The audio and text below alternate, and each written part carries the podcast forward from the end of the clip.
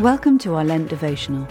Over these 10 episodes, we're exploring the Lenten themes of self-examination, repentance, and self-denial in order to prepare ourselves for Easter and Jesus' crucifixion.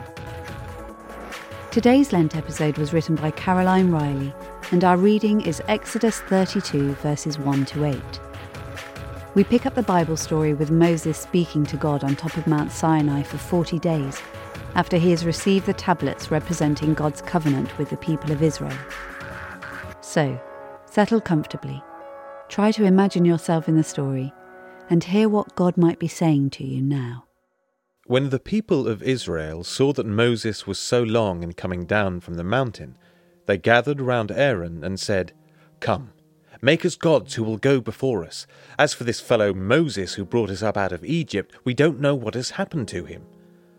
Aaron answered them, "Take off the gold earrings that your wives, your sons, and your daughters are wearing, and bring them to me." So all the people took off their earrings and brought them to Aaron. He took what they handed him and made it into an idol cast in the shape of a calf, fashioning it with a tool. Then they said, "These are your gods, Israel, who brought you up out of Egypt." When Aaron saw this, he built an altar in front of the calf and announced, "Tomorrow there will be a festival to the Lord." So the next day the people rose early and sacrificed burnt offerings and presented fellowship offerings. Afterwards they sat down to eat and drink and got up to indulge in revelry.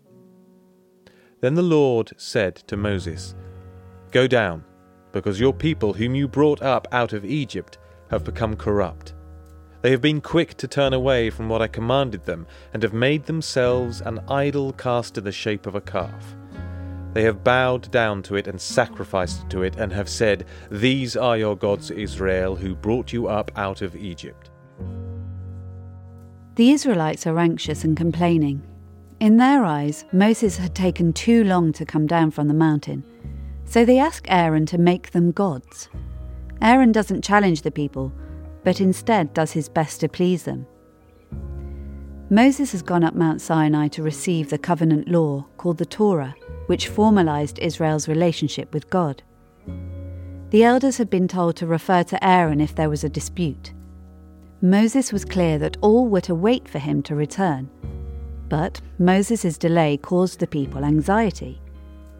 They had placed all their hope and expectation in Moses. They believed that it was Moses who liberated them from the Egyptians and not God. Therefore, if he did not return, they needed something else to replace him. Aaron did not challenge the people or remind them of Moses' instruction to wait. Instead, he compromised. He gives them the golden calf and declared a festival to it, calling it God. Aaron clearly showed that his leadership style was that of people-pleaser. It is easy to be critical of the Israelites and Aaron, but if I'm honest, I am aware of idols in my life, my job, finances, opinions of others, those areas in my life where my trust and hope are based, areas that I believe make me secure. The Israelites saw Moses as their security and liberator, not God, and therefore moved their allegiance to something else. Like Aaron, I have also found myself compromising my faith and who I am in Christ, doing things to gain the approval of others, or even the times when I've joined in with the gossip rather than end it. Like the golden calf, this is also an idol.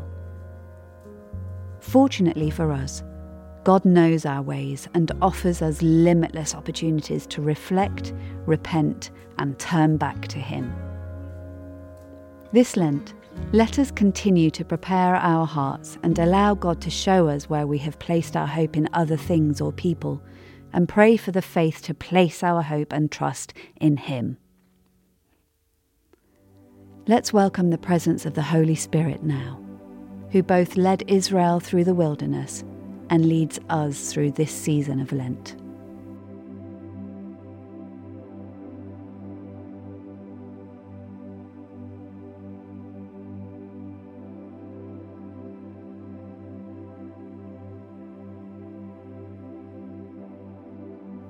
In the stillness and silence, ask the Holy Spirit to show you where you may be reliant on your own idols.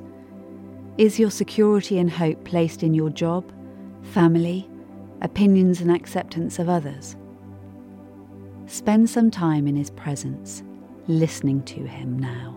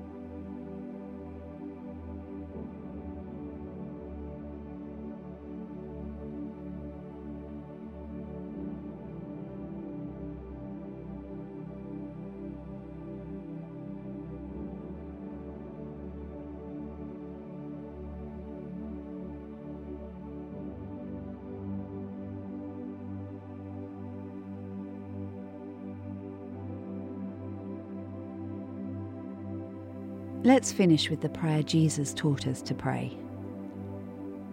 Our Father in heaven, hallowed be your name. Your kingdom come, your will be done, on earth as in heaven.